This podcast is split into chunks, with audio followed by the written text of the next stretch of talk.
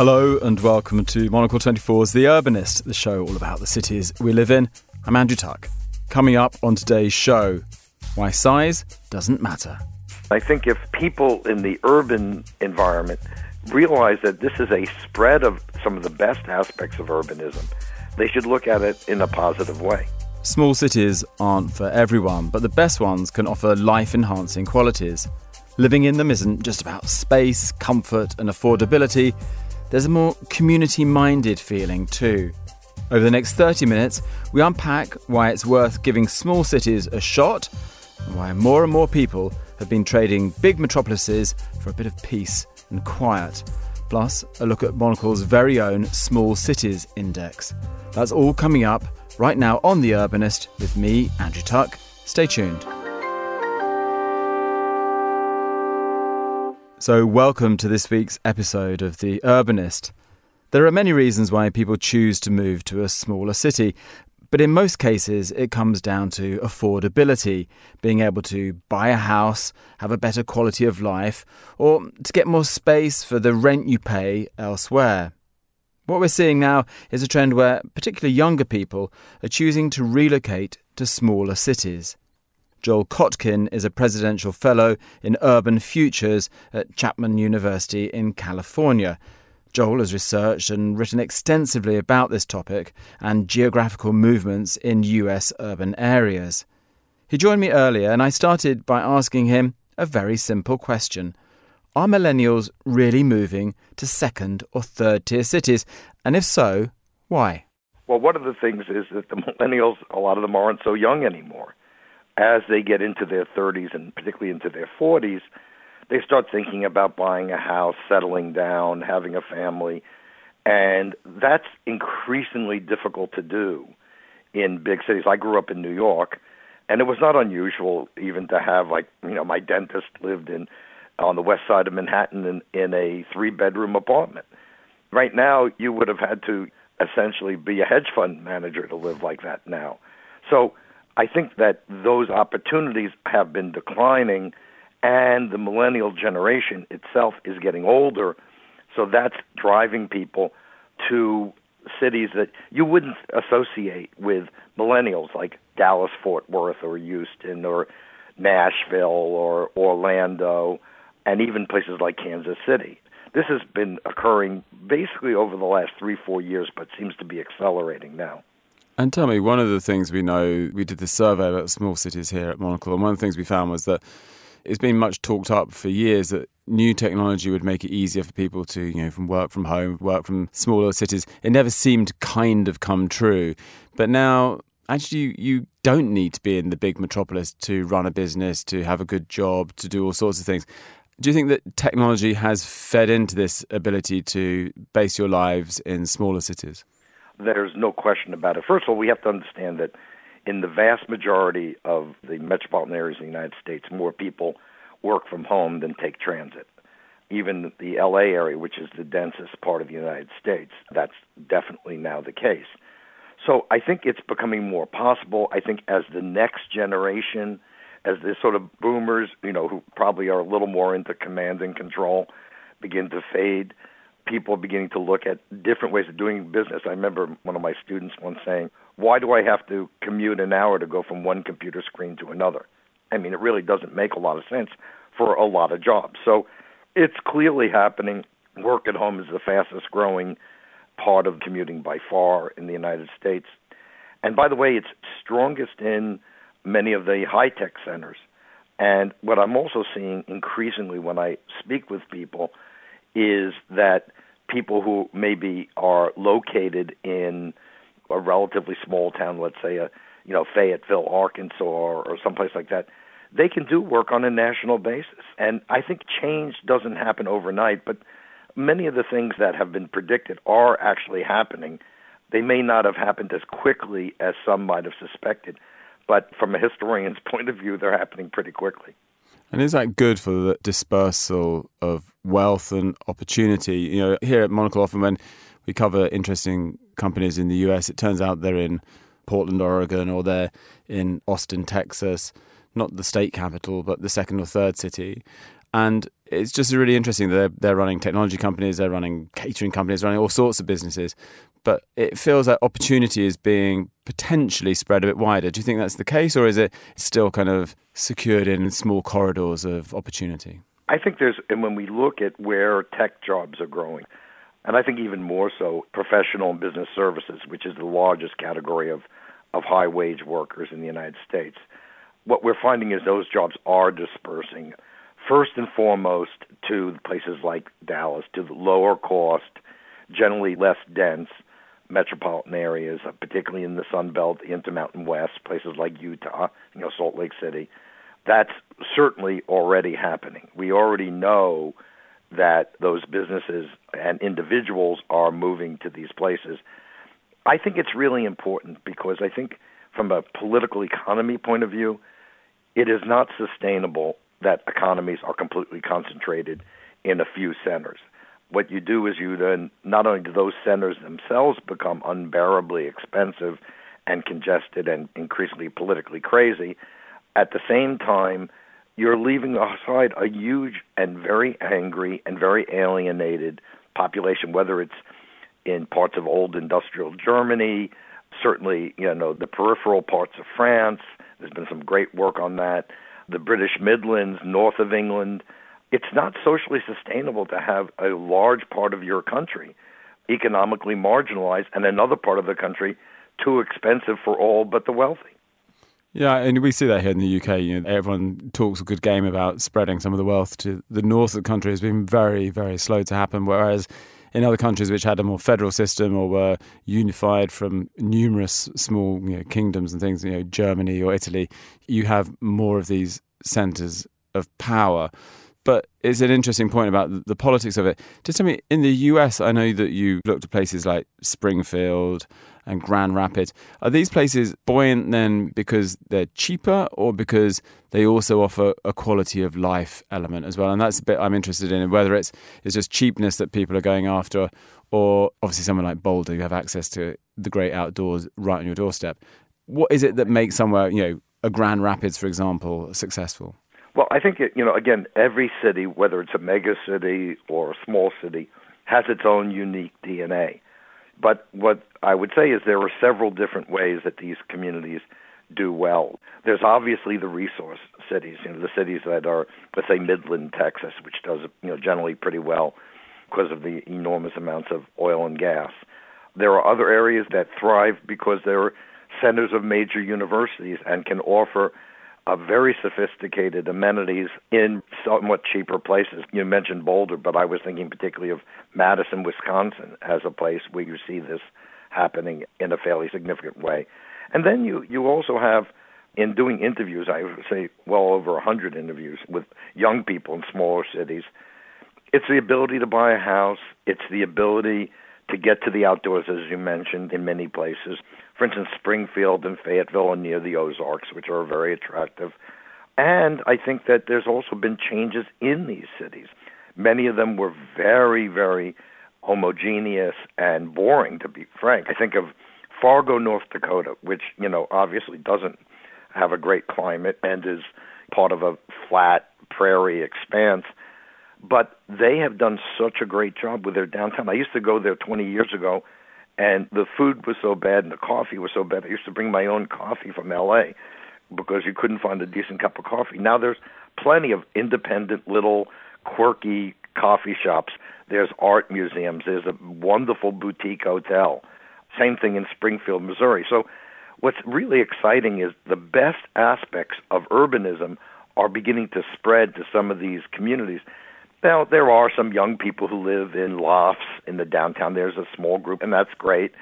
But what's really wonderful, if you live in Springfield, around Springfield, or you live around Fargo, unlike trying to get to downtown San Francisco, LA, it's not a big deal. If you live 20 miles away in a small town outside Fargo, you're downtown in 20 minutes. So these towns, I think, are seeing a kind of urban renaissance that really has not been touched on. So millennials haven't lost their interest in in restaurants, in the arts, in walking environments, in older architecture. They haven't lost it. They're just finding it in places that you would have never suspected would take place. Just finally, tell us with all these shifts that you're observing, it sounds like you feel it's a good positive current for smaller cities that we should be investigating them more. Anywhere else on the map that you think that if we're heading to the US that we should visit? Yeah, I would look certainly in what we call the Intermountain West, which is the area between the Sierra Nevada and the Rockies. Lots of really good examples. Parts of the Great Plains are doing really well. North Dakota, Fargo, South Dakota, Sioux Falls.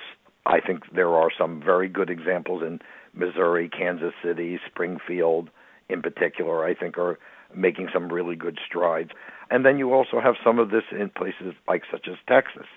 And also, by the way, these areas are, and this is something I'm now beginning to study, are also becoming favored places for immigrants who, like other people, let's say in this country, say, hey, look, I'm not going to go to New York or LA because it's too expensive. I can't start a business there. I couldn't afford the rents, but I can go to a second tier city. It's really quite an exciting time. And I think if people in the urban environment realize that this is a spread of some of the best aspects of urbanism, they should look at it in a positive way. That was Joel Kotkin, who's a presidential fellow in urban futures at Chapman University in California. Joel also has a new book out titled The Human City Urbanism for the Rest of Us. And this is The Urbanist.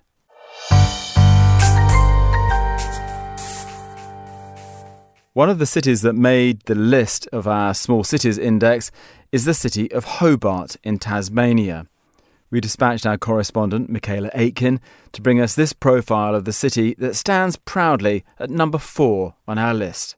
Let's have a listen. Hobart. It's a petite and hilly city that straddles the edge of the world. It calls Antarctica a neighbour, is often bathed in moody bursts of sunlight, boasts a relatively mild climate, and has a resident mob of wallabies roaming between backyards.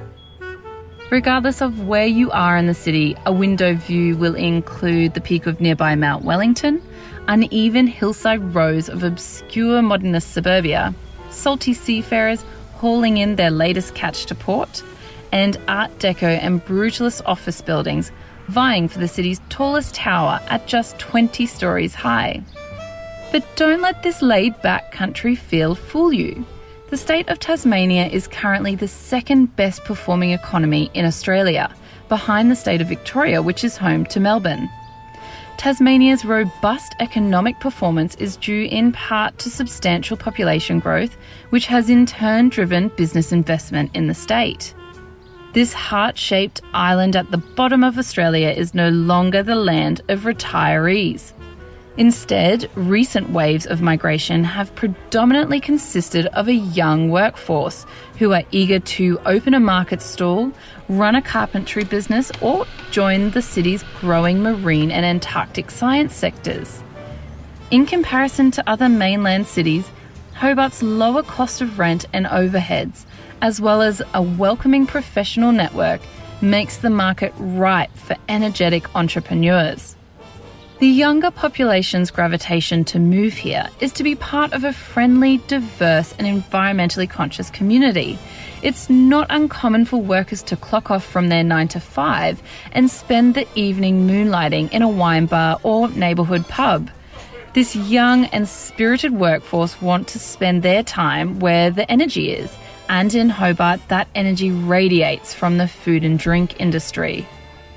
Tasmanian tourism has long been driven by mainlanders' thirst for knockout restaurants and wineries. The ripe agricultural land paired with dedicated and talented producers has fostered a booming culinary culture, with standouts now including Sonny, Fico, and Dier Makr. Even those with a modest budget are able to eat and drink extremely well here. And the joy isn't limited to a few good meals. The Museum of Old and New Art has been open for eight years, employs more than 300 full time staff, and has positioned Hobart as an incredible culture destination. It's the state's second biggest attraction, and in a nod to his local community, founder David Walsh insists on waiving entry fees for all Tassie residents. There's an exciting thrum in Hobart, yet the true test will be how both local and state governments capture this momentum and spend their budgets in the next five years. Conservative voices still hold sway here, and plans for bigger and better roads are outweighing the apparent need for walking, cycling, and transport infrastructure. It has been suggested that the city needs a further 20,000 people to bolster the economy and 10,000 trees to improve the streetscapes. And we tend to agree. More medium density housing would also help. Because let's face it, we should all probably move to Hobart and start living the good life. For Monocle, I'm Michaela Aitken. Finally, let's move further up our list. For this story, we dispatched our America's editor at large, Ed Stocker, to Colorado. Here's his report on the city that has claimed the second place in our ranking, Boulder. Nestled in a valley near the Rocky Mountains, Boulder has long attracted people for its sunny climate and plethora of nearby outdoor activities, from hiking to skiing. And while all the sportiness may draw jokes about Boulderites' proclivity for outdoor gear, the city of 108,500 is much more than just that. Within short driving distance of Denver, the country's fifth largest airport hub, Boulder has always punched above its weight when it comes to work in fields as diverse as academia, design, and advertising. As one Boulder resident told me when I was reporting the story for the magazine, people live to work, not the other way around. Still suitably quirky thanks to a hippie and beat generation legacy. Despite the costs of living that often go with desirable locations, Boulder still leads the way in the US when it comes to green space and environmental policy, and it wants to do more. Let's hear from some of the residents themselves. Now, I'm joined on the phone by Daniel Aizenman, Senior Principal at Boulder Design and Branding Agency Stantec Vibe. Formerly known as Communication Arts, the firm actually did the city's renowned Pearl Street Mall back then, and his colleague, business strategist Peter Vitali. First off, gentlemen, I'd like to play you this short clip from Suzanne Jones, who for listeners' benefit, was the Mayor of Boulder for eight years until the end of November.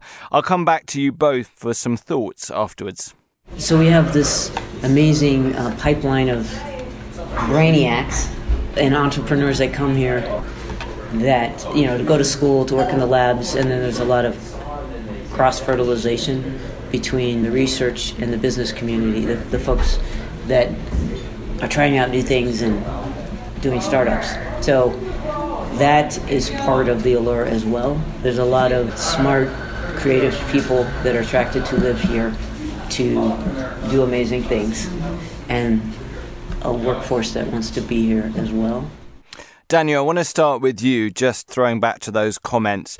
Suzanne was talking about the sort of mixture of people in Boulder, the fact that you've got a sort of academic population, you've got creative people, you've got startup culture, and you've got the fact that people want to be living in Boulder due to the amazing scenery and the sort of energy. I just wanted to get your comments on whether you agree with that and, and what your takeaway is. I would absolutely agree with Suzanne. It's amazing you're able to strike a very interesting, smart conversation with some really interesting people almost anywhere in Boulder. And I think the exchange of ideas is what makes it so unique around here. People are pretty open to discuss and uh, share what they're doing. And I think that adds to the entrepreneurship. There's chemistry happening as a result of it. And I do believe more important is that most of these people that are here are, besides making a, a great life and living in a great place, I think they're legitimately interested in making the world a better place. So there's a common goal. So that, that's what I, I find very exciting about Boulder, and I clearly concur with uh, Mayor Jones. Well, Peter, I want to take up a little bit of what Daniel was saying, talking really about this idea of community. You know, it's a, a fairly small place, and, you know, even the mayor gave this sense of people being very invested in their community, people clubbing together. You know, when I met you, you were very much a sort of connector of people. You seem to share those feelings. So I wanted to know your take on this idea of community strength in Boulder. I think that there is a feature in Boulder where most everyone here has opted in. They have arrived in Boulder because they are seeking community. They're seeking connection to nature and then what feels somewhat like a base camp of sorts here in the town of Boulder.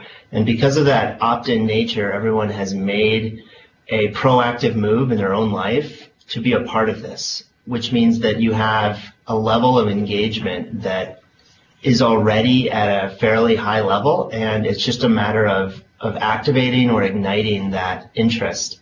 And everyone, of course, has jobs or family or all of the above, and they have to meet those basic needs, and then they have left some room to participate in the community. And for me, who arrived here in the late 90s for grad school and then left and came back, the opportunity to bring those people together to participate in something is phenomenal. A question for you both, really. The population's just over 108,000.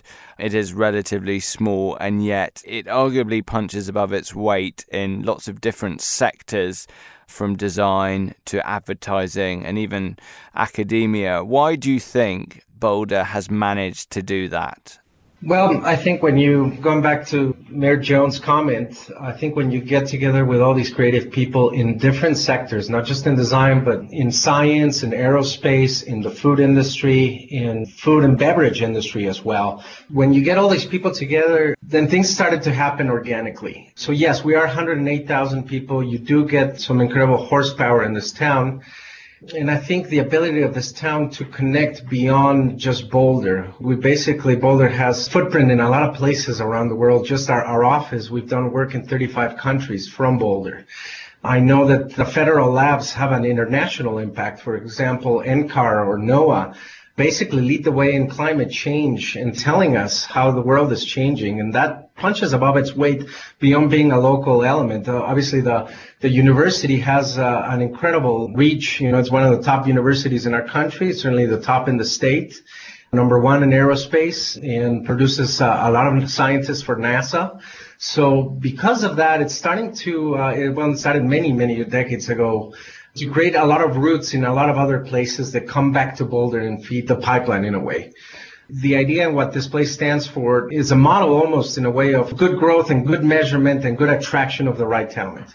I'd echo all that, and it's interesting that you can have success and then you have to deal with the success. And Boulder has made decisions around its land planning where we have 45,000 acres of open space that we purchased from ourselves surrounding 15,000 acres of town. And we have a height limit, as you covered in your piece. So that now it's incumbent on us to pay the other half of that contract, which is how we grow intelligently. And Boulder has the most stringent energy code in the country and seeks to be a leader in so many places. And we have an opportunity now to develop methodologies for inclusivity and equity in an environment that is constrained.